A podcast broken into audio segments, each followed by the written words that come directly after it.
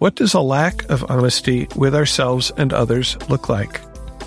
What does the program teach us about the importance of honesty to our recovery? Welcome to episode 366 of The Recovery Show. This episode is brought to you by Cass, Vicky, Jody, Maria, Colleen, and Mary. They used the donation button on our website. Thank you, Cass, Vicky, Jody, Maria, Colleen, and Mary, for your generous contributions. This episode is for you. We are friends of family members of alcoholics and addicts who have found a path to serenity and happiness. We who live or have lived with the seemingly hopeless problem of addiction understand as perhaps few others can. So much depends on our own attitudes, and we believe that changed attitudes can aid recovery. Before we begin, we would like to state that, in this show, we represent ourselves rather than any 12 step program. During this show, we will share our own experiences. The opinions expressed here are strictly those of the person who gave them. Take what you like and leave the rest. We hope that you will find something in our sharing that speaks to your life. My name is Spencer. I am your host today, and joining me today is Ester. Welcome, Ester, from the other side of the world. Yes, indeed. Really, I feel like you should be the host because you put together this whole thing, which I'm grateful for. It's nice to have somebody else do some of the lifting occasionally. so thank you for that. You're welcome. You picked a reading to open with. Why don't you tell us about it? It's from Intimacy in Alcoholic Relationships, page 47. I really love this book. It was one that got introduced to me by a fellow member, a kind of old timer who is always a big proponent of some of the conference approved literature that is not necessarily what we talk about in our meetings every week. This one is about honesty. When we walk into the rooms of Al Anon, many of us are shocked at how openly and honestly other members share in meetings. In the alcoholic situation, this kind of directness was completely unheard of. We were much more used to hiding or masking our own thoughts and feelings, or bottling them up until we exploded. The others in our lives too likely had no better communication skills than we did. Sharing our thoughts and feelings with the alcoholic or others in our lives often resulted in being ridiculed, degraded, or simply ignored. Faced with such treatment, many of us shut down any impulse to share what was genuine about ourselves with those we love, much less anyone else. Others among us became compulsive truth tellers, attempting to unburden ourselves on the nearest person, whether they were willing to listen or not. Unfortunately, neither of these reactions actually helped us feel more accepted or loved. And then on page 49, after some of the quotes from members, there's a sort of solution presented to us. One of the core principles of the Al Anon program is rigorous self-honesty. If we aren't dealing honestly with ourselves, we cannot deal with reality as it is. Hiding from the truth in denial and fear will only leave us trapped in an impossible situation. It is only through recognizing and acknowledging the truth that we become capable of making healthy decisions for ourselves. I am reminded of some words from the AA Big Book. In the chapter How It Works, in the Big Book of Alcoholics Anonymous, it says, Rarely have we seen a person fail who has thoroughly followed our path. Those who do not recover are people who cannot or will not completely give themselves to this simple program, usually men and women who are constitutionally incapable of being honest with themselves. I've heard that read, I don't know how many times. Like, I've gone to open AA meetings, and that has always felt like a core of recovery, that self honesty in the reading, the first reading, we are shocked at how openly and honestly other members share in meetings. I don't recall feeling shocked necessarily, but it certainly was different from what went on outside those rooms. And I think that example of other people making themselves so vulnerable really helped me to feel able to open up and to start sharing what was inside me, which is really a core, I think, to our recovery, you know? Yeah, I agree. I remember being struck by not just that people were willing to share honestly, but how it came across so differently from the kinds of sharing that might occur outside the rooms. I remember thinking that people were sharing about such challenging circumstances, but with this kind of tone of peace and calm and quiet that just was not present in the kind of hyperactive outside world of crisis and all of these other things. That for me was one of the key differences. It was a space where people could share honestly without causing stress at the same time for everyone else in the room, right. which was just such a unique space. Yeah. And there's this bit in the second paragraph about compulsive truth tellers attempting to unburden ourselves on the nearest person. That's not my experience, but I can totally see how these two extremes of just hiding everything or telling everything, they're not healthy, but it's interesting that, that they come out of a very similar life experience of living with hiding and masking and bottling up and, and not talking about what's really happening. Yeah. It's almost as if by doing all of that bottling up, that stuff for many people, or at least certainly for me, it had to go somewhere, had to come out somewhere. And usually it did that in a way that caught me unawares and that I often regretted afterward because of the way it came out. And it almost felt like it was coming out despite me, like it was outside my control. And then I'd feel really bad afterward because there, there were sometimes consequences for those accidental leaks, if you want to call them that. For me, it was the rage reaction and, and what you said about not being able to control it, not understanding why it happened, how it happened is totally in my experience there. So you brought this topic to me. I always like to ask when somebody brings me a topic, well, what brought that up for you? What brought it up for me, and it's been sizzling away in the background for a while for me, is that I have this new understanding of how important honesty is to my recovery mm. based on things that I've learned from reading Al Anon literature, things I've learned from hearing people sharing in meetings, things I've heard from my sponsor, from my other fellow members, and also experiencing the direct rewards of new kinds of honesty mm. while I've been working the steps. At the same time, I still have these tight ropes that I feel like I'm walking with certain areas of my life and the program that complicate my experience of honesty or complicate my understanding of what that actually means. So, for example, none of my family of origin know that I'm in Al Anon. And I guess number one, I haven't gotten to the point in the steps where I do amends yet. So that may happen in that package. I don't know, but it's a significant part of my life that I am omitting from significant people in my life. Mm-hmm. There's the principle and tradition and common understanding we all have about anonymity and safeguarding ourselves and others' identities in the program that is also an essential aspect of the program that makes it safe and makes it possible for people to, to do it in the first place. And for me, sometimes these two things seem to come at odds with each other in a way that I don't fully know how to make sense of yet in certain circumstances. For example, my partner, who is the person in my life who used to drink and is the reason I came into the program originally, has not had an opportunity to sit with me and my family of origin and introduce his background and provide context for this program of recovery that I'm in.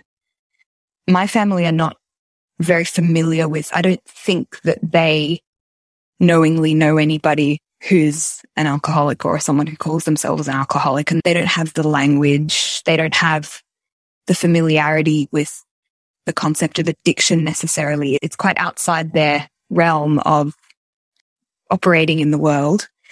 It would be strange if I were to say I'm in this particular program of recovery without providing them some kind of reason, like who is the loved one that mm. is is is a drinker or was a drinker that caused me to go in it? Because that would be perplexing for them, and and then I'd be exposing my partner's anonymity in the other program. Right. So that's a tricky one, and I've not done anything yet because my partner and I have not been able to see each other for 18 months due to COVID. And the plan, we had a plan was that when he was in early sobriety, we discussed that next time he would come to visit, we would both visit my, my family and he would be the first person to tell them his story. And then we would fill them in on where my program of recovery came into it. So we were going to have a sit down conversation with my family. Now, obviously this hasn't had an opportunity to happen and both of us yeah. have had this major period where we have been in our separate programs doing recovery, which is a mixed blessing, I have to say, that we've not been able to have that conversation. And I, I have made a decision to wait until we can before I actually introduce that honesty to my family. And that's hard for me because I speak to them quite frequently and mm. they're important. And I spend a lot of my time and energy doing this progressive recovery. It's a big part of my life and it's changed me and it's changed how I interact with them, but I don't feel able to speak about it yet. I know that this probably is a case of employing a very long version of the Al-Anon pause, but it still feels like dishonesty by omission because I have this almost this kind of visceral feeling that's developed against omitting truth and omitting honesty and, and things of significance that I feel like I ought to be sharing with people. So that was one thing that was always there for the last while that made me feel like I, I, I made it a topic in a meeting recently that I was leading, for example, because I wanted to hear what other people had to say about their experience of honesty. Yeah. So that's the sort of background. And then I thought about all these other realms where it's still a bit hairy sometimes, but that's the main one. Mm-hmm. Yeah. One of the things that we often explore when we're looking at a topic is what it looked like before recovery, what it looked like growing up in adulthood, etc. For me as a child, honesty was important, but it was often for me trumped by self-interest. I recall an incident when I was I don't know. We'll say 12. It's a good number. I wanted a, a particular model car. There was these plastic cars and you could glue them together and paint them. And I wanted that, but I didn't have the money to buy it. And at Christmas time, my parents gave us money to go buy presents for the other people in the family. And I bought that thing for myself, wrapped it up, said it was from Santa Claus. I'm pretty sure they knew what happened. They weren't dumb people, but nobody ever said anything. So, oh, I wonder who gave you that. Well, I didn't say anything. Um, that's the sort of thing, the sort of lies that I would tell as a child. When alcoholism came into my life, and you talk about lying by omission, there was this whole huge part of my life that I didn't talk about. How are you? Oh, fine. How are things? fine. I remember we took a family vacation when my mother turned 70. She flew the whole family down to Florida for a week. This was during a time when my wife was still active in her alcoholism. And so, as normal people would do, we went to the, the liquor store and we bought some wine. And I remember buying a bottle of gin. We stuck it in the freezer. And Lo and behold, after about two days, it was gone. And my father was like, You drank that all up already? I was like, Yeah, okay, we'll just get another one. So obviously, people noticed that there was some not normal drinking going on, but neither I nor the rest of the family said anything more than that. And as it got worse and worse, my silence got silenter and silenter. And it took a while to undo that. But coming into the rooms and hearing other people talking honestly about what was going on in their lives and being able to talk about it myself definitely helped. Definitely. How about you before you came into recovery? For me, honesty was on the one hand a, a principle that I upheld fairly staunchly to the point where sometimes there were contexts where I was inappropriate according to social norms because I was that honest. I think that partly comes from growing up in a slightly confusing space with regard to honesty. It seemed that the household I lived in was very honest because people tended to speak their minds, at least on a day to day level about day to day things.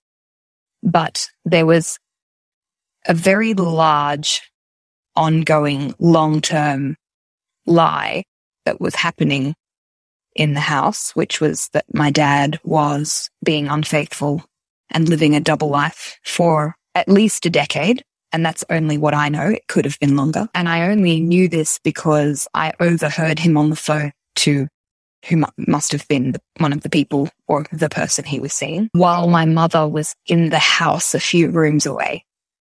He was that confident that he could have this other existence removed from the trusting space and the trusting person that my mum was that he would have a conversation on the phone with her while my mum was cooking for the family a few meters away, oh, literally a few meters away. And when I was 13, and I remember this is the only time I ever cursed at my father, I went into his room when he got off the phone and I confronted him and I said, Who the were you on the phone to? And why were you talking to her like that? And when I thought about it in retrospect, I don't think I knew what an affair was at 13, actually. Like I'd never been exposed to that concept, but there was something instinctive in me that understood that there was something not right about my dad speaking to a woman like that who wasn't my mother. Mm-hmm. It was mm-hmm. just an instinct. And the ease with which he was dishonest with me really took me aback and made me second guess what I'd heard and what I thought he said, Oh, it's just, you know, so and so's, I think he referred to a business partner's wife. And, and I was so confused and I left the conversation really discombobulated. And next morning, I remember saying to my girlfriends at school, I think my dad might be having an affair. Their reaction was because, you know, when you're at that age, you know each other's parents, you know each other's families. So they knew my father and their, their reaction was all the same when I told all of them separately. It was, Oh, your dad's so nice. He would never do anything like that to your mother. You must have misheard. So hearing from him that I misheard and hearing from my friends who I trusted that I misheard, I came to the conclusion that I must have misheard and I shelved it away for a decade. However, I don't believe I shelved it away completely because looking back on that period, I became a real teenage asshole to my dad. And it wasn't like I was doing that to my mom and I wasn't doing that to anybody else. I just became really mean to him and it just came out of me. And that happened for a few years. And then I just feel like the fact that when my mum found out that he had been unfaithful when I was almost at the end of my undergraduate degree, so a really long time later, she was in such a state of shock. And I was in such a state of shock that she didn't know during that time or ostensibly didn't know because I thought I was a 13 year old and I figured it out. How is it possible that the lie was able to sustain for this long without her knowing? And I wondered how much denial played a role in this because I know that her friends would question her trust of him because he was away a lot. Mm-hmm. And she would always be very dismissive of that and say, Oh no, I trust him completely. It's all fine. Everything's fine. And he really, he really took advantage of that trust and yeah, managed to get away with this life for 10 years. at the same time, I remember him getting us into hot water when we were in public environments or with other family friends because he was the guy who was so blunt that he was too honest. So it was these two things happening simultaneously that day to day, he looked like a guy who could never possibly lie to anyone to the point of potentially offending people. And on the other hand, there was this giant lie that was under the entire life that we were leading. Hmm. Which included the fact that any money that he had was going to this other person he was seeing and not being saved for us or anything like that. Like it was, there was a whole other set of layers to this lie. It wasn't just the affair. And my mum discovered them all at once, which was a horrendous shock for her. But this sort of long term dishonesty had become so normalized that my brother and I still have never talked about what happened to this day. We've never had a conversation about it. And my brother was devastated when my dad left the house. It was like his happy family bubble had been burst. Whereas because I was 13 when I discovered the lie, I didn't think there was a bubble to burst. Mm-hmm. so I, I was actually quite relieved when the truth came out in a way. I was very sad for my mom, but I was very relieved that this lie was no longer going to continue. But I had a combination of responses to this, uh, very much in relation to that previous reading. I would swing wildly between being an oversharer who would get myself in trouble and have my foot in my mouth in several situations and then have to clean up after my mess because I said too much or said the inappropriate thing at the wrong moment. And on the other hand, just completely retreating and saying nothing and being in a state of hiding in a way because I was so afraid that I would mess up again. And it was quite a bad cycle. And of course, when alcoholism came into my life, yeah. active alcoholism, that really amplified those tendencies. I, I remember that there were lies that I was told. And at the same time, while he was drinking, my partner, those were the, also the only times he was ever completely honest with me because he couldn't help it. So I would get lying about the fact that he drank, but then honesty about feelings for the first time. And then on the other hand, I was also responsible for keeping his secrets and I was responsible for covering up for him when he didn't make it to work because we had the same workplace. And I, sometimes I did those things on request. Sometimes I did them not on request. and sometimes I did them against the requests that were made. Hmm. So I was actually, I was taking on a lot more of that responsibility than was actually being asked of me. And I've really figured that out when I was doing my step four writing. It's like, what's my part in this? Yeah, I did a whole bunch of things I wasn't asked to do, which were, included lying. Yeah. You were being a, a, a good codependent, as it were. I totally identify. The next step is we find recovery we find a place where honesty is exhibited, honesty is shared in a generally healthy way. I think one of the one of the things in the rooms is we don't have a stake in the other people and they don't have a stake in us. I don't have a stake in their lives. They don't have a stake in my lives. And so it's easier and emotionally safer to open up because one of the reasons for me to not be honest is my fear of reaction, my fear of blowback to what I might have to share that I'm pretty sure the other person's not going to like or I don't even know, but I'm afraid. When I'm in a meeting and in the meeting, the premise of anonymity, the premise that what I say here, what I hear here, what I see here stays here. Those two things together, I think encourage me for probably the first time in my life to talk openly and honestly about those things that could feel so shameful. Yeah. How, what was your experience when you came into Al Anon and started hearing this open sharing, this honest sharing? To begin with, I was in awe of how in touch with themselves people were. And I really took a while to be able to share from mm. the heart in the way that I heard a lot of people doing.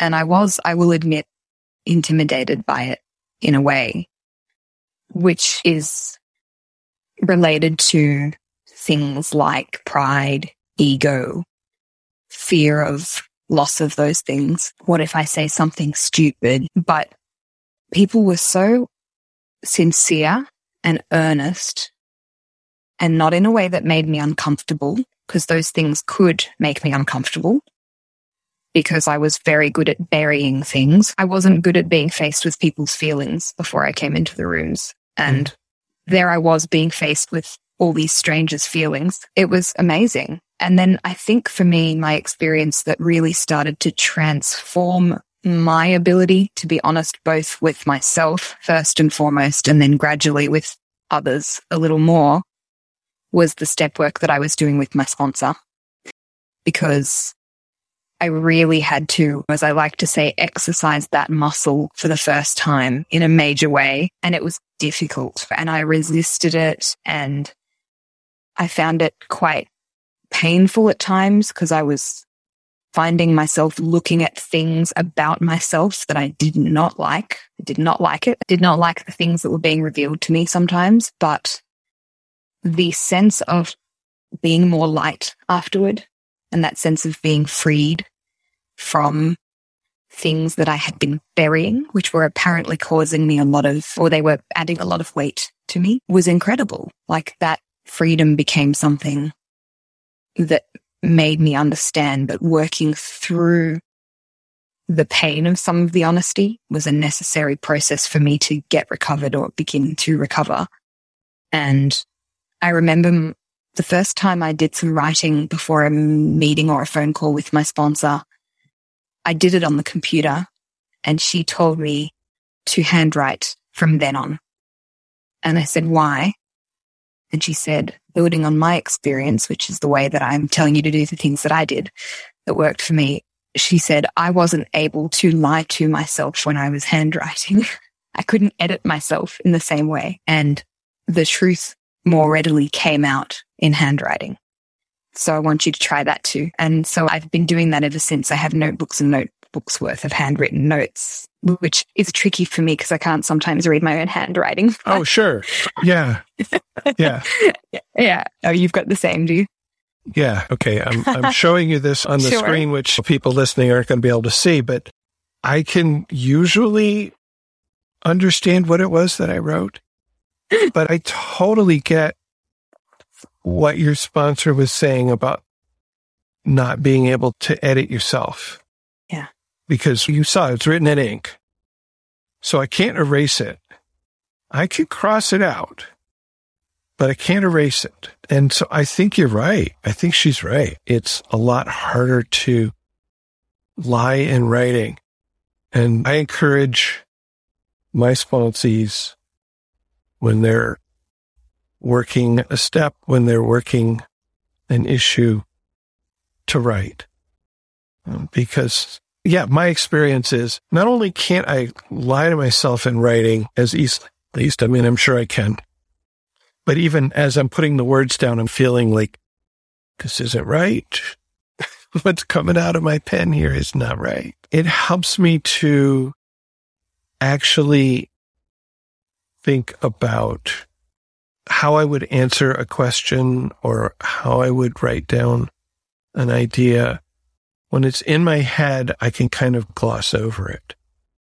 I can look at one of those questions in, in one of our workbooks and say, Oh yeah, blah, blah, blah, blah, blah. Done. When I actually have to put words on paper, it's not that easy. I really, I do have to dig in. And so that's a great tool I think, that she brought to you and that somebody mm. brought to me. Mm. Because when I first started working the steps, I bought one of those books.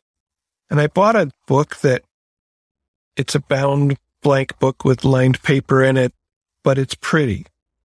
And I did that because I felt this was important work and it deserved something that I enjoyed looking at, that I enjoyed handling rather than a spiral bound notebook like I would have used in my grade school or something. But the key about not editing, I hadn't thought about that, but that's really good. I was thinking about like the progression of practicing honesty and and I was thinking about how the steps help me with that at least. So in step 1, I'm asked to get honest about one thing. I'm asked to get honest about my powerlessness over the effects of alcohol on the, the person that I love. Maybe two things because I'm also asked to admit honestly that my life is unmanageable. Okay. So that wasn't real hard. The second part in particular for me, because man, my life was a mess. And then when we get to step four, I'm asked to be as honest as and thorough as I can in inventorying my character traits. The way I worked it, writing them down. I know our literature encourages us to write. Um, the Paths to Recovery reading on step four has, I think, a couple paragraphs about writing your inventory. Okay. But I don't have to reveal it to anybody yet. So I get some practice being honest with myself. And I don't know about you, but my first fourth step, there was some stuff that was deliberately not in there. I kind of knew that it belonged. And then there was some stuff that I didn't even remember that came up later. Okay. But I tried to be as thorough and honest as I could. And then in step five, we're asked to be honest about all the things we did wrong with somebody else. So the steps bring us into this gradually. But in step five, we can pick a safe person.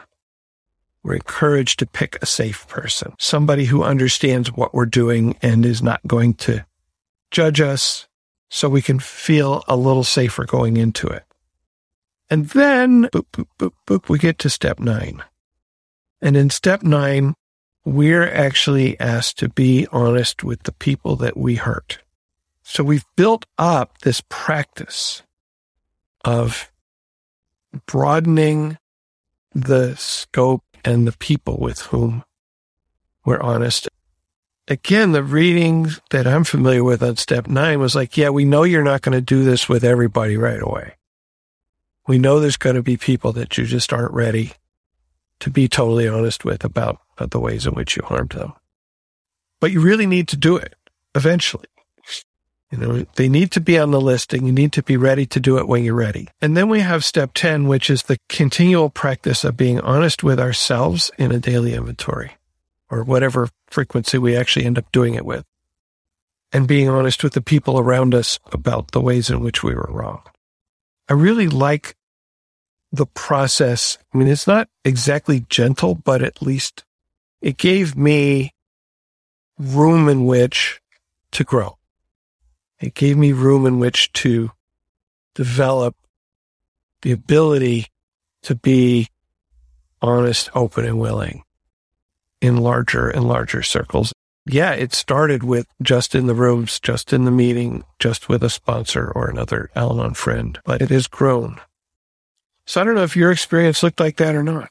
What did your experience look like? What does it look like? I mean, it's never over, mm. right? It's never over. That's for sure step four feels like it's never over for me. I'm uh, still doing it, searching and fearless, as they say.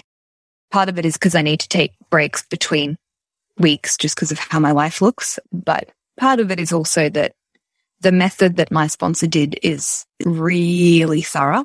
I think she said it took her two years to do her first step four as well. And so I'm doing what she did in a sense. But it's interesting because some of the people who I was in step four with are now down at step nine doing amends and sharing with me their experiences of doing amends. And it's, it sounds as much fear as they have potentially going into the experience. They, they come out lighter, rewarded, in almost every case. And that's even if the person who they made amends to was not doing the thing that they wanted them to do ideally or respond the way that they wanted them to respond. And it's really, it's heartening to hear those stories. It's probably a long way down the road for me, but I currently definitely feel like I'm starting to practice the principle of honesty in perhaps most of my affairs, maybe not all of my affairs, and in a way that is causing less damage than it would have done in the past. Partly because I'm capable of foreseeing the consequences of being reactive, which is the main issue of my previous versions of oversharing. It was a reactive type of honesty. I was often told by people that I was disarming, that I was easy to talk to and that I made it easy for other people to talk. And that was a nice thing to hear, of course, but that was frequently in reassurance when I was panicking about having put my foot in my mouth in a particular situation, whether it was work or whether it was social or whether it was work social, as those two things would combine as well. But now I'm better with this. And yeah, for me, the pause, the Al Anon pause, bringing my higher power with me into situations that are difficult is the key to the balance between being honest in the appropriate way and being an oversharer. So, for example, at a meeting a few weeks ago, I got reactive in the way that I would have done more pre recovery. I was unhappy with something systemic that was happening and none of my immediate colleagues seemed to be particularly bothered by it in the same way that I was, which I know is partly to do with their need to psychologically survive the workplace because they plan to stay in it. I do not. I don't tell them that, but I do not. And I was reactive and I let some things fly that were honest, but also made me feel quite uncomfortable afterward. And I realized that feeling was a feeling I hadn't felt in a while, which was I let out too much. I was too reactive. I said negative things. I probably brought the mood down. All of these things, I really talked myself into a bit of a state after that it probably wasn't as bad to them as it felt for me, as is often the case with these things. But that is not for me the kind of honesty that Al Anon is teaching me how to enact day to day. The kind of honesty is that if I'm asked for my view in that kind of meeting, I will be honest about what that view is.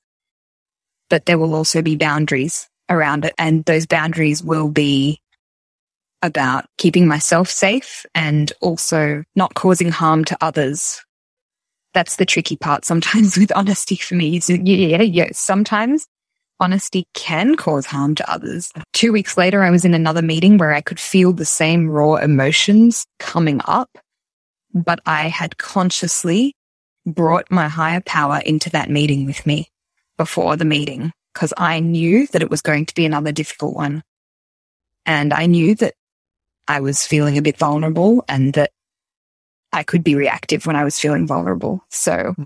yeah, my higher power was with me in that meeting and I actually consciously in my head prayed while I was having that raw reaction, like in myself, while I was feeling those raw emotions. I consciously contacted my higher power, didn't say a word, which felt very different from burying and denial. Because what I was asking my higher power for was help to know what to do or help to not be reactive and not harm others or just help. So I didn't say anything. And I think it possibly weirded people out, but I also had to let that go.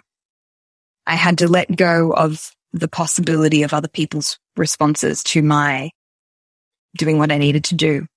And I had to let go of the obsession with reading into other people's reactions to everything I do, because that's an obsessive tendency I have where I'm like reading between the lines of people's body language and facial expressions and being really paranoid that I've upset somebody or said the wrong thing, you know. Mm-hmm. Hmm. And I just, I, I had to let that go too, because it was important for me in that meeting to not say anything. And my higher power helped me with that. And then the meeting ended earlier than it would have otherwise. That was the beauty of it. so the pain was over quicker. Oh, yeah. The importance of boundaries, I think, comes in there. Like you set a boundary on yourself. And you talked about the pause to be able to ask and answer the question Is this actually something I need to say right now? I spoke in, in the podcast a few episodes ago, I guess it was, about this technique that a friend of mine told me where he mutes himself in online meetings.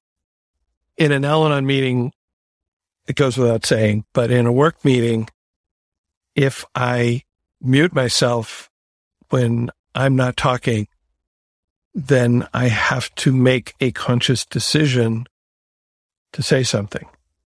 And if I just blurt something out, nobody hears it. So that, that helps me with the, whether it's oversharing or just stupid reacting. It helps with that recognition and decision process that I find one of the keys for me in steps six and seven of becoming aware of a shortcoming that would like to have reduced, removed, whatever, and then practicing new behavior when I can become aware of the behavior. I was listening to a non recovery podcast. I don't remember what it was now, but the person was talking about recognizing behavior after they did it and then starting to recognize behavior as they were doing it and hopefully eventually getting to the point of recognizing it before they do it. Whatever I can do to put a little barrier in there helps me with that transition, at least from during to before, so that then I can act in a way that is more the way that I want to be. Yeah.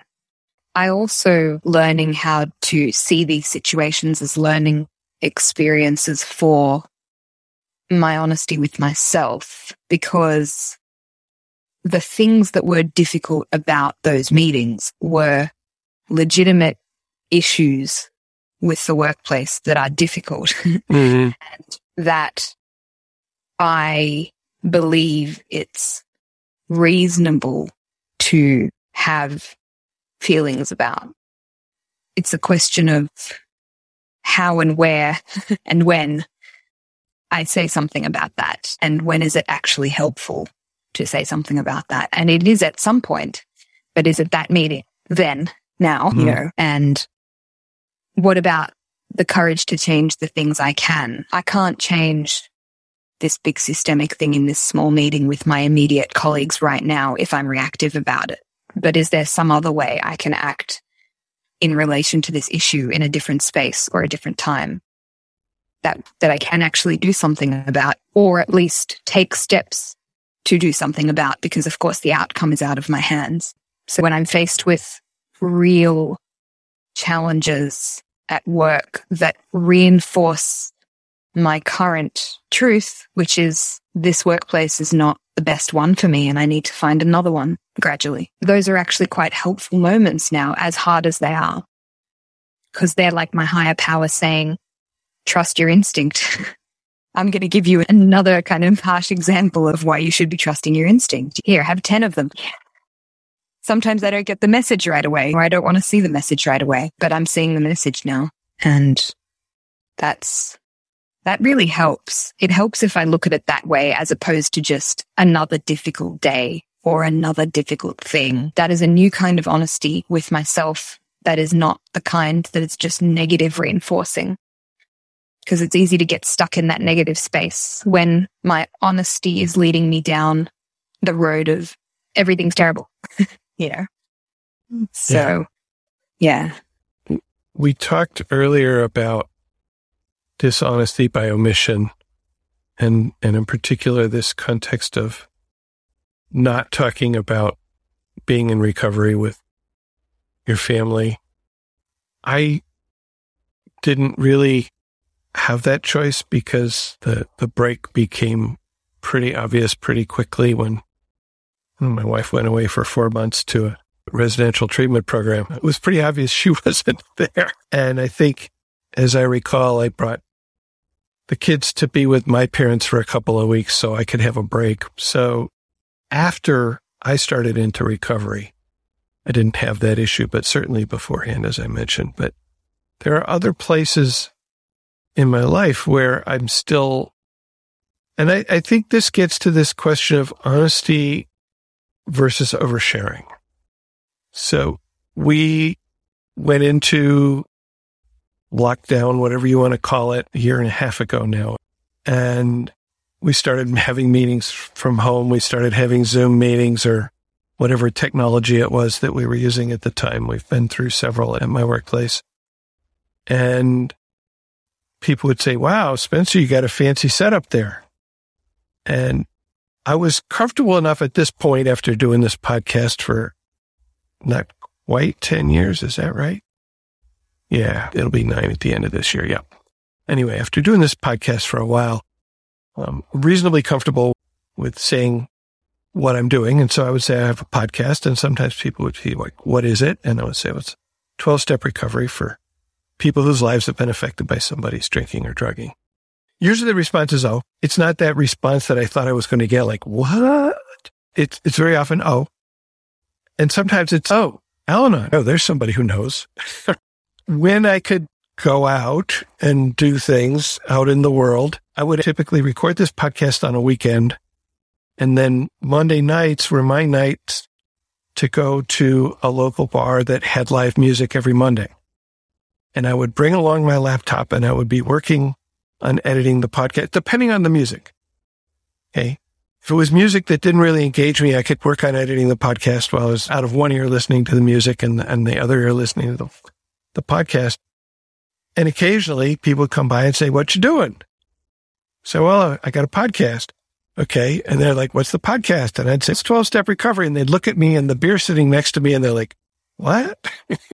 But I remember having this conversation with one of the bartenders and he said, Oh, Al Anon. And it's like, I make assumptions about what people are going to think about me and what their experience is. And being sufficiently open brings me to understand that I don't know jack about other people, about what's really going on in their life and what they're going to think about me because that's where my fear is, right? My fear is, what are you going to think about me if I reveal this thing? And so I, I had been, you know, practicing this not omitting this thing that's a significant part of my life, right?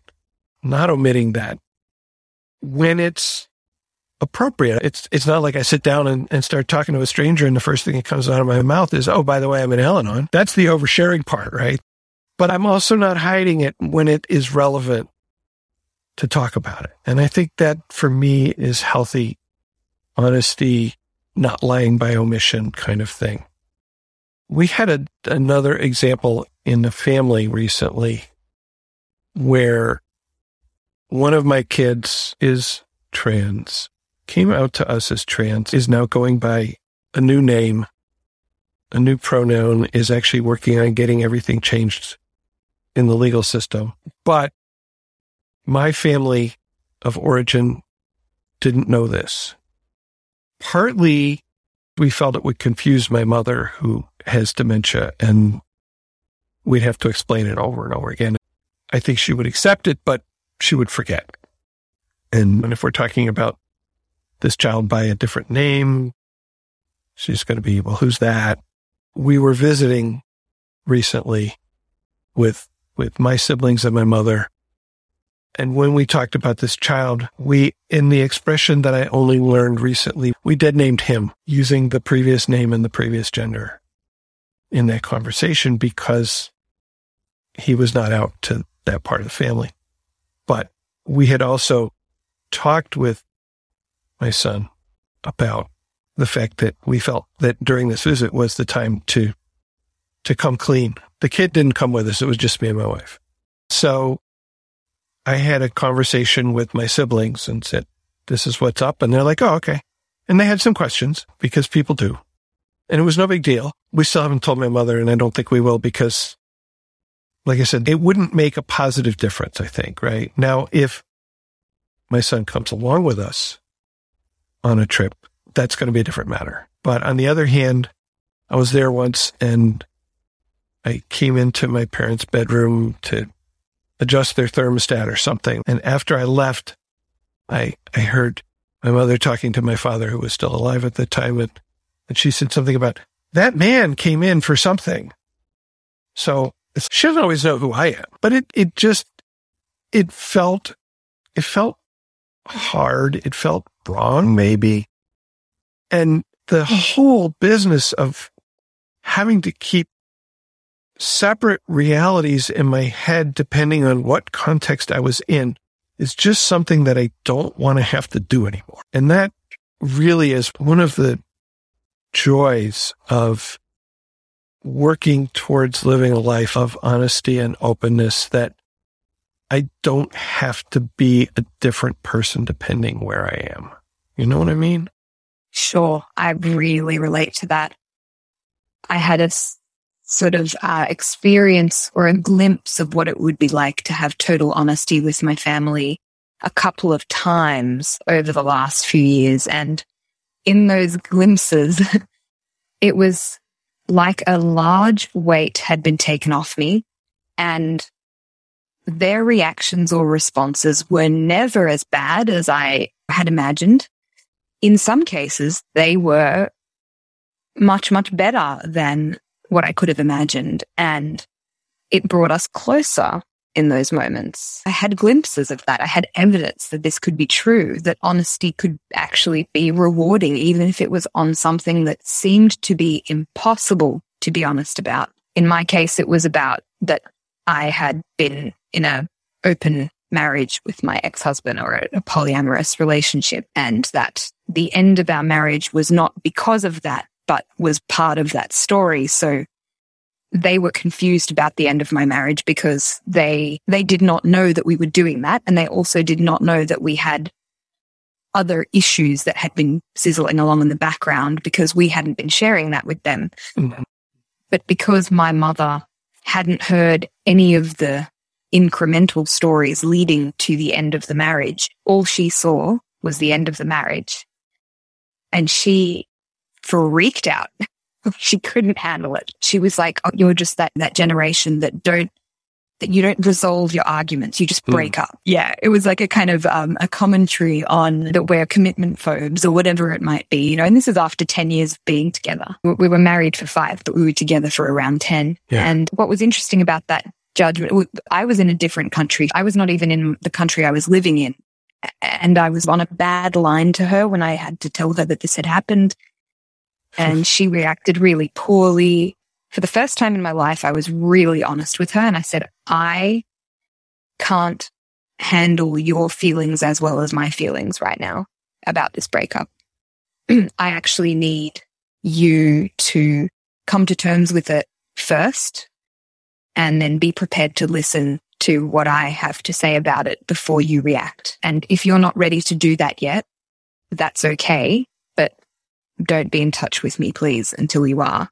I've never been that direct with something so difficult. And it felt really hard to say that, but I also had to do it because I was dealing with a breakup of my marriage and I couldn't handle also managing my mother's reaction to that. Yeah. and this is pre Al Anon, but I recognized that this is not the moment for me to try and manage other people's feelings, even if it's someone I care very much about, like my mother. And she respected it. She actually respected it. And she contacted me a couple of weeks later and said, okay, I think I'm ready to talk now and to listen. Cool. So we had a long Skype session. I took a day off work so I could have a long Skype session with her because of the time difference. I told her everything and she didn't interrupt me once, which is not typical in my family. it was incredible. I also, at the start of that conversation, explicitly asked her to please not interrupt me, which I had never said before. And then I said, okay, now you can ask me anything you want at the end of that. Right. And we had an open conversation where I said, do you think I'm crazy? Because I also told her about the open relationship. I sort of went into I want my mother's approval mode and she tried to find out how much she disapproved of this thing. And she said, I might think you're a little bit crazy, but whatever makes you happy and fulfilled. I'm just glad you're okay. That's all she wanted to know at the end of the day. Mm-hmm. I think her reactiveness and denial came from a fear that I was going to be by myself and sad at the end of the day. Number one, even if I was by myself, that's not a problem for me. I'm quite capable of being by myself and not sad, but I was neither of those things in this instance. Once she learned that, she was very relieved and just was over whatever the reaction was, it just went away. And that came from me being very direct and honest and in a way firm, like having boundaries for the first time with my mother in a way I hadn't before, asking her to please not contact me until uh, she was ready to listen. Yeah. Yeah, that's some strength there and some self understanding, self recognition to know that you needed to ask that. Definitely. And it came interestingly like a lot of the things that come out of, for me, or came out of early recovery, which is desperation. Like, I need to look after myself right now because I'm not really okay in this mm-hmm. moment. And therefore, here are the limits of what I can handle. Because I know with my family, we are very codependent and we're very enmeshed with our emotions. Historically, if one of us is not doing well, everybody else is not doing well. And I was not prepared to have that happen in that moment. Yeah, that was a significant one for me. Which brings us back around to, I think, the, for me, one of the most important kinds of honesty that I've really learned in recovery is the, is the self honesty. The ability to, to at least some of the time look into myself and see the reality of why I'm reacting the way I'm reacting, why I'm feeling the way I'm feeling. Because without that, there's no hope of changing the things I still don't like. It seems to make me a person that other people like better too. So that's a nice side effect. Agreed. Anything more you want to add here? I picked today's reminder from Courage to Change June, June 23. I know that honesty is an essential part of the 12 steps. I am willing to be more honest with myself today. And from Cicero, where is there dignity unless there is honesty? Very nice. After a short break, we will continue with our lives in recovery, where we'll talk about how recovery is working in our daily lives and in our meetings.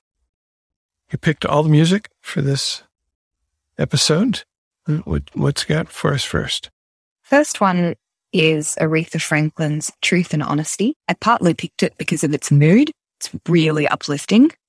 And I love the mood matches that sense of lightness that comes when honesty works and when honesty is rewarded in Al Anon.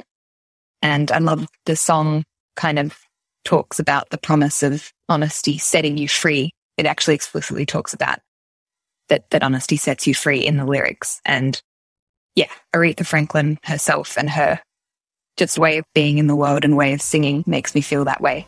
And that absolutely kicking flat bass, which always does it for me in those songs.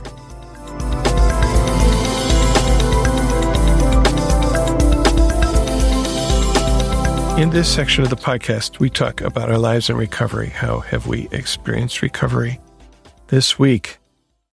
This morning, I was at a meeting where the topic was Tradition 8 because it's August. This is my second Tradition 8 meeting in a couple of weeks because it's August. But the focus of the sharing went different places this time than it did in the last meeting. And and I think this was to some extent possibly colored by what a few of us in the meeting knew was coming right after the meeting, which I'll talk about in a moment.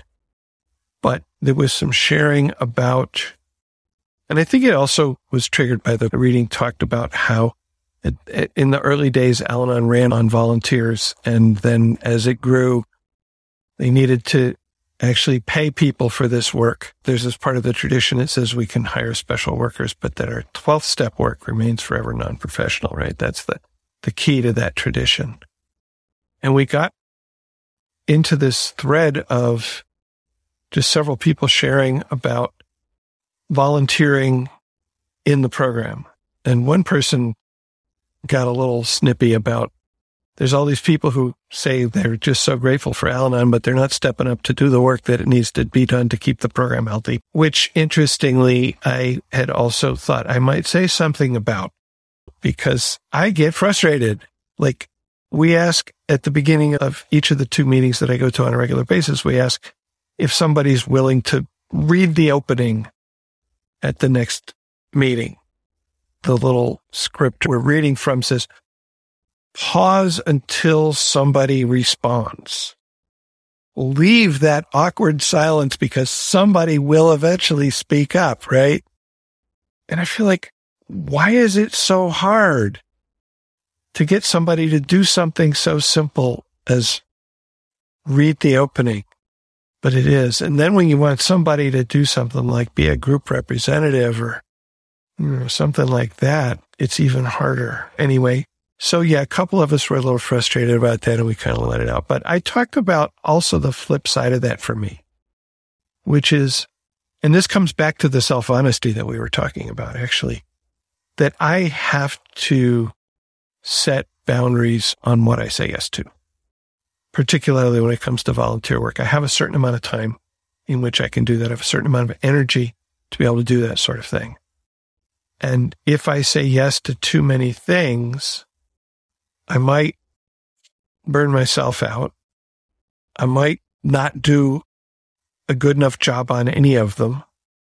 I might end up disappointing the people that I said yes to that I was trying to please by saying yes to. Those are all different motivations and different reasons. And I've had this experience of saying yes to too many things and then not being able to do it to the level that I wanted to do it. There was one case where I was working with a young teen on a project and I didn't put in the amount of time and effort that I felt I should put in. The kid apparently didn't see it that way, but I did. I felt like I had committed to something that I wasn't able to follow through on. And so when I think about what I can volunteer to do, I also have to think about, can I actually do this? And I was thinking as we were talking tonight this came up for me where I have been working, and I've talked about this before, but I've been working with the team youth in my church for almost a decade and a half now. At some point in there, the minister who was in charge of the children and youth program at the church came to me and said, You've been doing this for a certain amount of time, and I'd like you to step back now. I was pissed. I was really pissed. Who is she to be telling me I need to step back? What I recognized after I'd had time to cool down was that in fact, I was reaching a burnout phase with that particular role. So I stepped back. I stepped into a different role with a different group of people, still working with the teens, but in a different context with a different commitment. And I did that for a few years. And then I stepped back into working with the kids on Sundays, except with a younger group. And I did that for four years. And then COVID came along. But even before that, I was recognizing in myself that I was starting to burn out. COVID gave me the opportunity to step away and to really consider did I have the energy to continue in that role without burning out. And when I was asked this spring, would I do that again in the fall? I had to say no. I need to move on to a different phase of being a member of the community, doing my service, but I'm doing it now in a different role. I'm doing it with a different group and I'm doing it with adults rather than children. And so it's a different level of energy. I feel this new one's going to be challenging in different ways. I think that my recovery program has really set me up to hopefully be able to do it well, but we'll see. I also have all that self doubt. Like, I don't know how to do this. I think I do.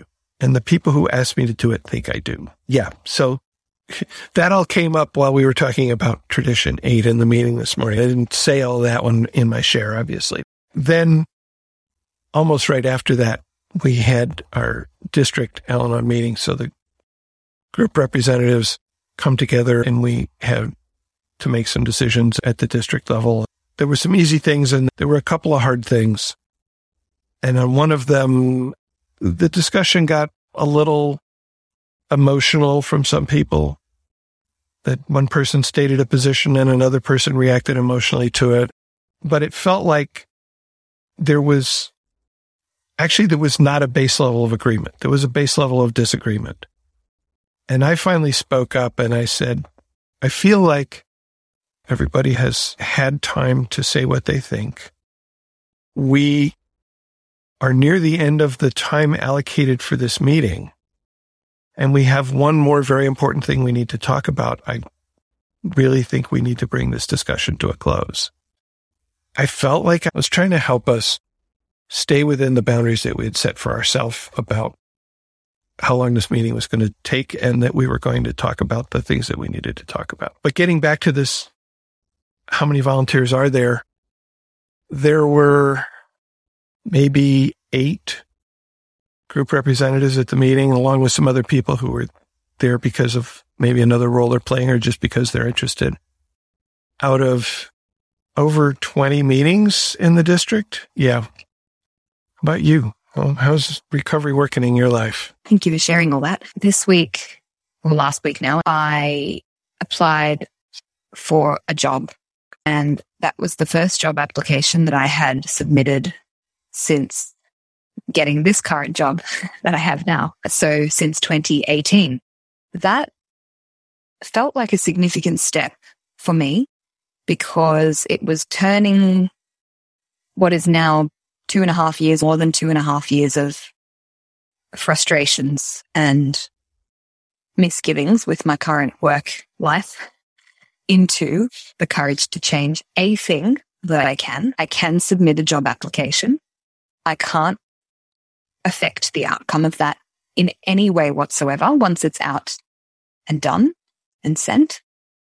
But that doesn't matter because I'm literally doing the thing that I can do to work toward eventually not being in the workplace I'm in now. And that is going to be a slow process because of how the cycles of hiring and recruitment work in my industry, which are extremely slow. Like I may not know the outcome of this application for a year, just to give you a sense of how slow. Yeah. So it's a different position from which to be doing this now because I have an ongoing job where I'm safe and don't have to be doing it with the urgency that I did last time, which was to say I would not have a job if I didn't get a job. So this is really different. And I feel like it's an exciting opportunity as opposed to a frightening, fearful, burdensome process.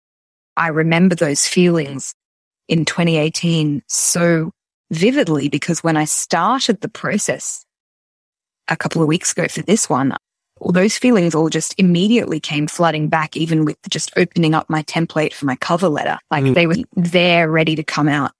But through doing the process, I realized number one, I remember how to do these because I did so many of them and I'm quite good at them now. Number two, it's kind of fun when the pressure is not on in that immediate way. Like it's like I get to look at everything I've done and put it in a way that acknowledges some of the achievements that I've had.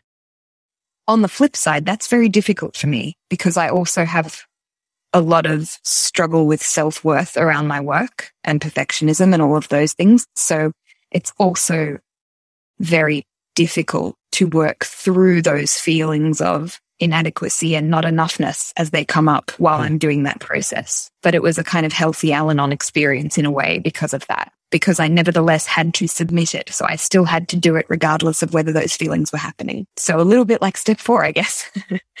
it's a very specialized sort of inventory, isn't it? Yes, it is. It's a very specialized inventory. Yeah. And I learned some things about that job that are lowering my expectations in terms of whether I'll get an interview. But that I think is a good thing. I think it's good to go into this as a let's throw one in, but let's not expect magic to come out of this. Let's just see what happens. So that's exciting. That felt good. I also had a tough reminder this week that I have work to do in my recovery when it comes to being concerned about what other people think of me and people's approval of me because I made a person in my workplace my higher power for an entire day in a way that completely affected my state of mind and my ability to do anything. I knew that this was unreasonable or perhaps an overreaction on my part. And I knew it was because I was feeling insecure or something wasn't right already. It wasn't just that this person had not approved of something that I was doing. It was that I was already feeling very fragile about that thing or about myself in general. So it wouldn't have taken much for me to have that feeling that that person triggered in me, I guess. It's like a big red button that's ready to press at any moment. And I had a really helpful conversation with a fellow member that evening where she used language that really brought me down to earth in relation to how worked up I was about being criticized or talked down to by this person and made me remember that this person and indeed no other people are my higher power other than my higher power.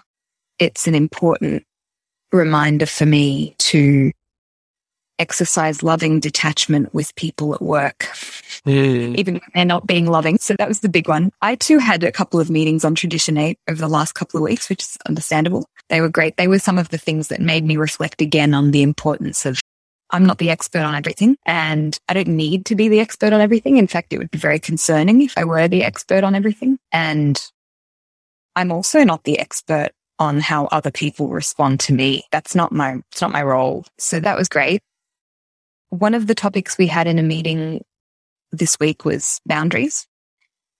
That was one of the first things that I heard in the rooms of Al Anon. In fact, I think it was one of the first things that I heard and took away from your podcast when I first started listening to it when I was binge listening to your podcast from, from its first episodes that I could find, I was listening to one a day. This is before I discovered, sorry, not before I discovered meetings. It was before I was willing to start going to meetings here locally where I am now. I had already been to my first six meetings in a different country, but that was several months before. And then there was a bad drinking episode with my partner that I was feeling a lot of isolation with because I didn't want to tell anybody that I knew here about it. Hadn't looked up my local meetings yet, or maybe I had, but just wasn't ready to go. But yeah, I was binge listening to your, your early episodes and I remember you and your first two co-hosts talking about boundaries. And I remember being really struck by how impossible that sounded for me based on just the way I lived in the world. And I, I remember thinking that's the first thing I need to learn how to do I need to learn how to exercise boundaries. So that was probably my first big Al Anon lesson in a way. And I remember that, in the meeting this week, you, you know how sometimes in meetings you'll hear a topic you've heard about lots of times, but you get that extra little layer of insight or see something in a new light because of the way someone expresses it. That happened to me this week. Someone talked about an issue that led me to take away that it's possible for me to use the threat of boundaries as an excuse to actually manipulate people into doing what I want or to make them feel bad. Like ultimatums, essentially. And then the worst thing about that is that I then don't follow through with those threats. And that is effectively detracting from any possibility that those boundaries are going to be effective. It just makes them totally meaningless. Something else that I really found valuable hearing in that meeting was that Because people talk a lot about setting boundaries when it comes to other people, like the alcoholic or people who are getting in their face or whatever it might be. But someone actually said boundaries are for me. Like I have to put boundaries around myself. It goes back to that concept of the hula hoop. Hmm. And I have to be the focus in that, not the other person. Because as soon as I make the other person the focus, I'm still trying to control the situation actually. And I'm trying to control them through my boundaries. Instead, healthy boundaries are me focusing on myself and being lovingly compassionate and detached in relation to others. And if I do that, I will have richer, more meaningful, more genuine relationships with people because I will be freed up to have those relationships when I'm actually respecting my own boundaries for myself. When I don't have boundaries, I actually have very limited space for those kinds of meaningful relationships and things close in. Being boundaryless is not freeing, even if it sounds like it might be. It's not freeing. I'm actually closing myself in. Whereas when I use boundaries around myself and not as a kind of mode of punishment for other people, that's when I have space to connect with people in a way that because I'm feeling good, because I'm feeling well, I can do that. I can be receptive to people even when they're not at their best, when I have healthy boundaries. That becomes impossible when I lose my sense of boundaries. So that was some stuff that I took away from those meetings on boundaries this week. Wow. Thank you. Yeah. Hmm. As I recall, our very first, what we called pilot episode was about boundaries. The three of us in a room with my laptop. We had no microphones or anything. And we talked for about 20 minutes about boundaries and said, yeah, we could make this work. Let's keep going.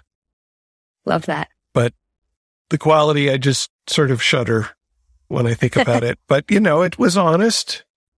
The next episode coming up that I'm going to record, which I'm going to record it before I get this one out. I have a guest who is going to tell her story, but we also may talk about the gift of pain and how our pain can be a gift to us. And this is actually a, a woman who has an adult children podcast. Cool. So that should be fun.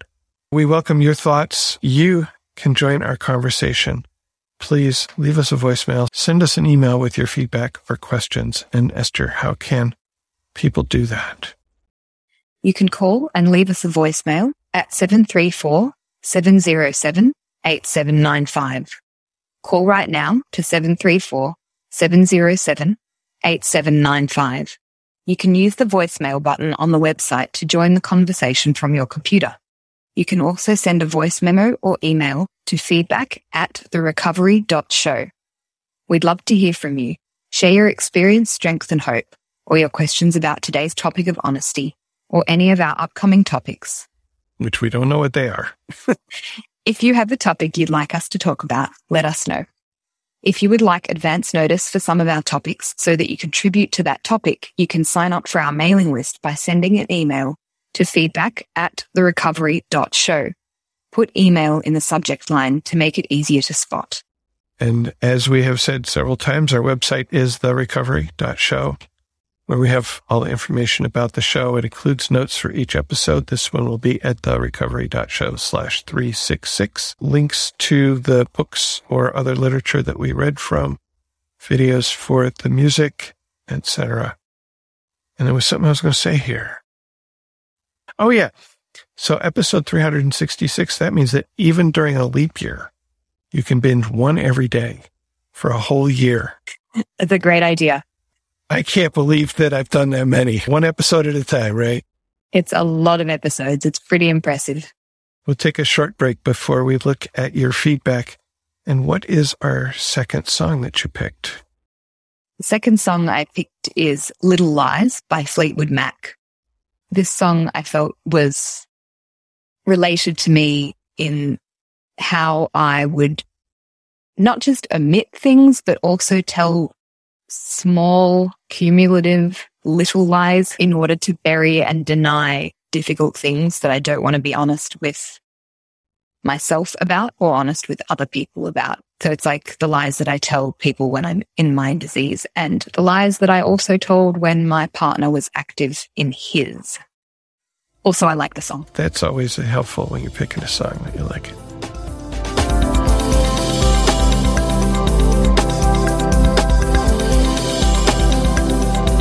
We'll get a few pieces of listener feedback today.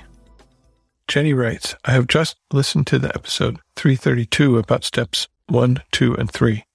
I'm attending meetings of Al Anon in Ecuador since last March and looking for more help. Found you in the podcast. I looked for the website and I've started to follow you.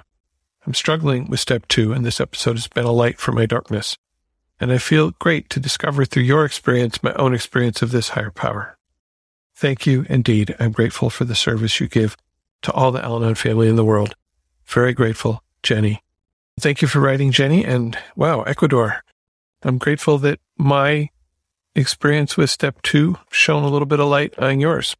Thanks again for writing. Jason left us a voicemail. Hi, Spencer. My name's Jason, and I wanted to make a couple of comments on and all our affairs. Originally, when I started thinking about that topic, and I said, this is step 12, I'm still stumbling through steps two and three. What do I know about step 12? What do I know about all our affairs? And I slept on it for a few days and I started thinking about it. And I did consider, I guess, after some time, all the things that I've learned in the first seven months of this program. First one, step one, realizing that was just such a cause of relief and fear and anger and sadness, all those things at once, which course leads to some great acronyms too, like HALT. And I use these in my daily affairs. The Serenity Prayer. I couldn't recite that until a couple months ago, but I use it and I listen to it and it's sage advice.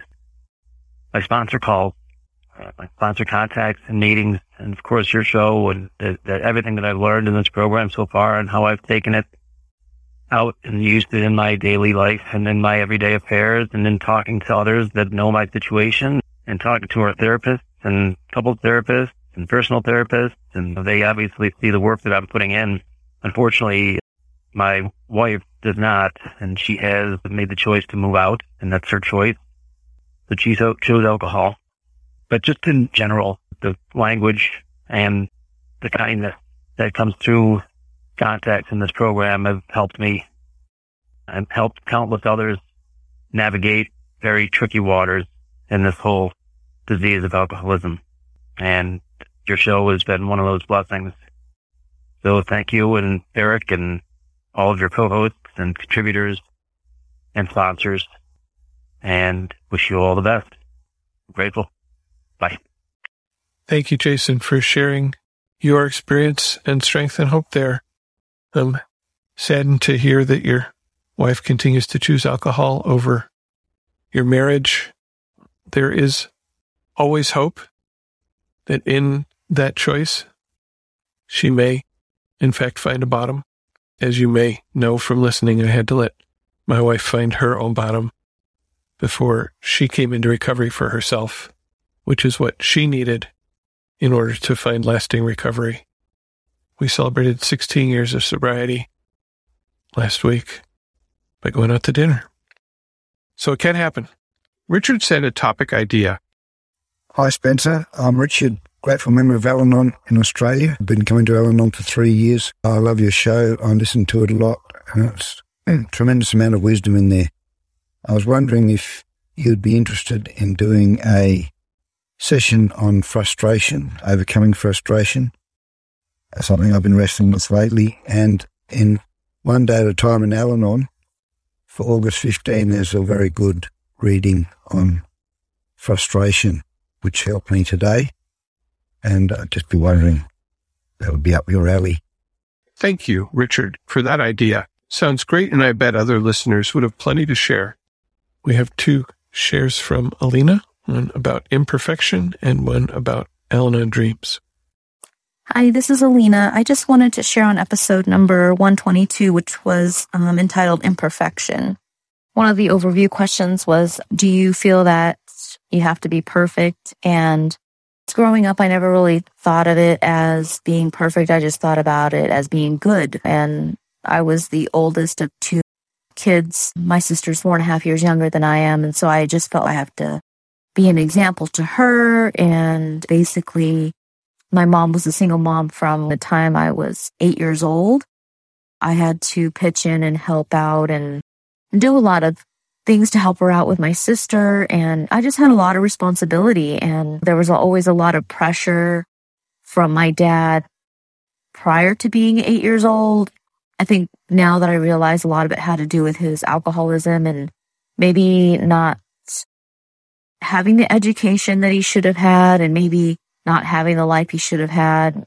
I don't know. I'm just assuming because I never really got to ask him, but I don't know if that's why he put a lot of pressure on me and he wasn't abusive or mean or anything like that. It was just always, you need to be good. You need to go to school. You need to get straight A's. Your room has to look good. I don't even think I wore pants until I was like five because before that, I just always had to look nice, wear dresses.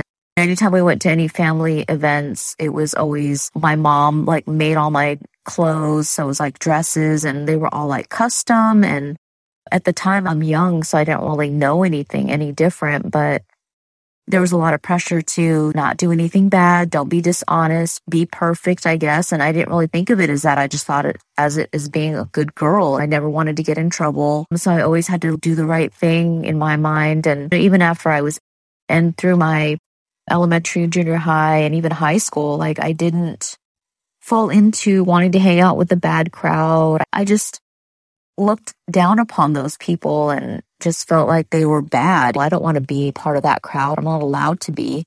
I don't know. I just was molded that way. Being perfect, I guess I didn't really realize that's what I was doing. I just thought I was being a good person and doing the right thing. And coming into Al Anon, I realized I don't have to beat myself up when I make mistakes. It's a part of learning. It's a part of growing. I like this topic. I don't have to be perfect. There's no such thing as perfect. And I can just do the best that I can do and just let everything go and let, you know, my higher power has a plan for me and just let that take in effect. Thank you guys for letting me share. I was going to share on episode number 123, which was about Al Anon dreams. It's funny because I tend to have these dreams from now on, and I don't know what causes it. It doesn't have to be like an incident that happens in real life, but sometimes I think, what is my higher power trying to tell me? Am I being reminded of stuff? But sometimes I'll have these dreams about my qualifier and just it reverts back to they're, they're like bad dreams actually. They're not even good dreams and just being yelled at and talked to in a certain way or my feelings are extremely hurt and sometimes they seem so real. I'm literally emotionally breaking down and crying and feeling some pain in these dreams.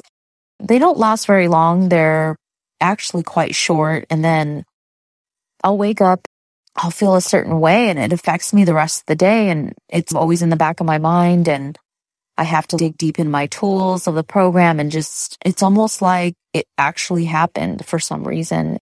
I know that they happen less and less over the years, the more I'm into my program and everything like that. It's just interesting that this, this episode came up because I do experience these dreams and it was just interesting to hear other people share about their experiences too. I know that my qualifier talks about him having relapse dreams and stuff like that. And in the beginning, it used to bother me. It used to make me like worry is something going to happen. But I think because of Al Anon, I realized my dreams come subconsciously. It's not like, not like I force them or anything like that. And just the same with his. Anyways, I just really enjoyed the topic. I hope everyone's doing well. Thank you for letting me share.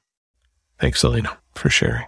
Ester, what is our last song that you picked? Our last song selection is Policy of Truth by Depeche Mode, which you can listen to at the therecovery.show slash 366. Although this song seems to be about the negative consequences of honesty, for me, the way I link it to my Al Anon recovery is that it's actually about letting go of outcomes because I can be honest and I don't always get the response that I want or the outcome that I want, even if I did the right thing and was honest. The, the part of the lyrics that I relate to that through is you will always wonder how it could have been if you'd only lied. It's too late to change events. It's time to face the consequence for delivering the proof in the policy of truth. Yeah.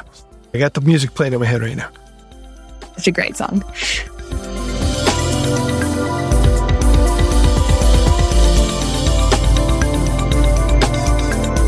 Thank you for listening, and please keep coming back. Whatever your problems, there are those among us who have had them too. If we did not talk about a problem you are facing today, feel free to contact us so we can talk about it in a future episode. May understanding, love, and peace growing you one day at a time.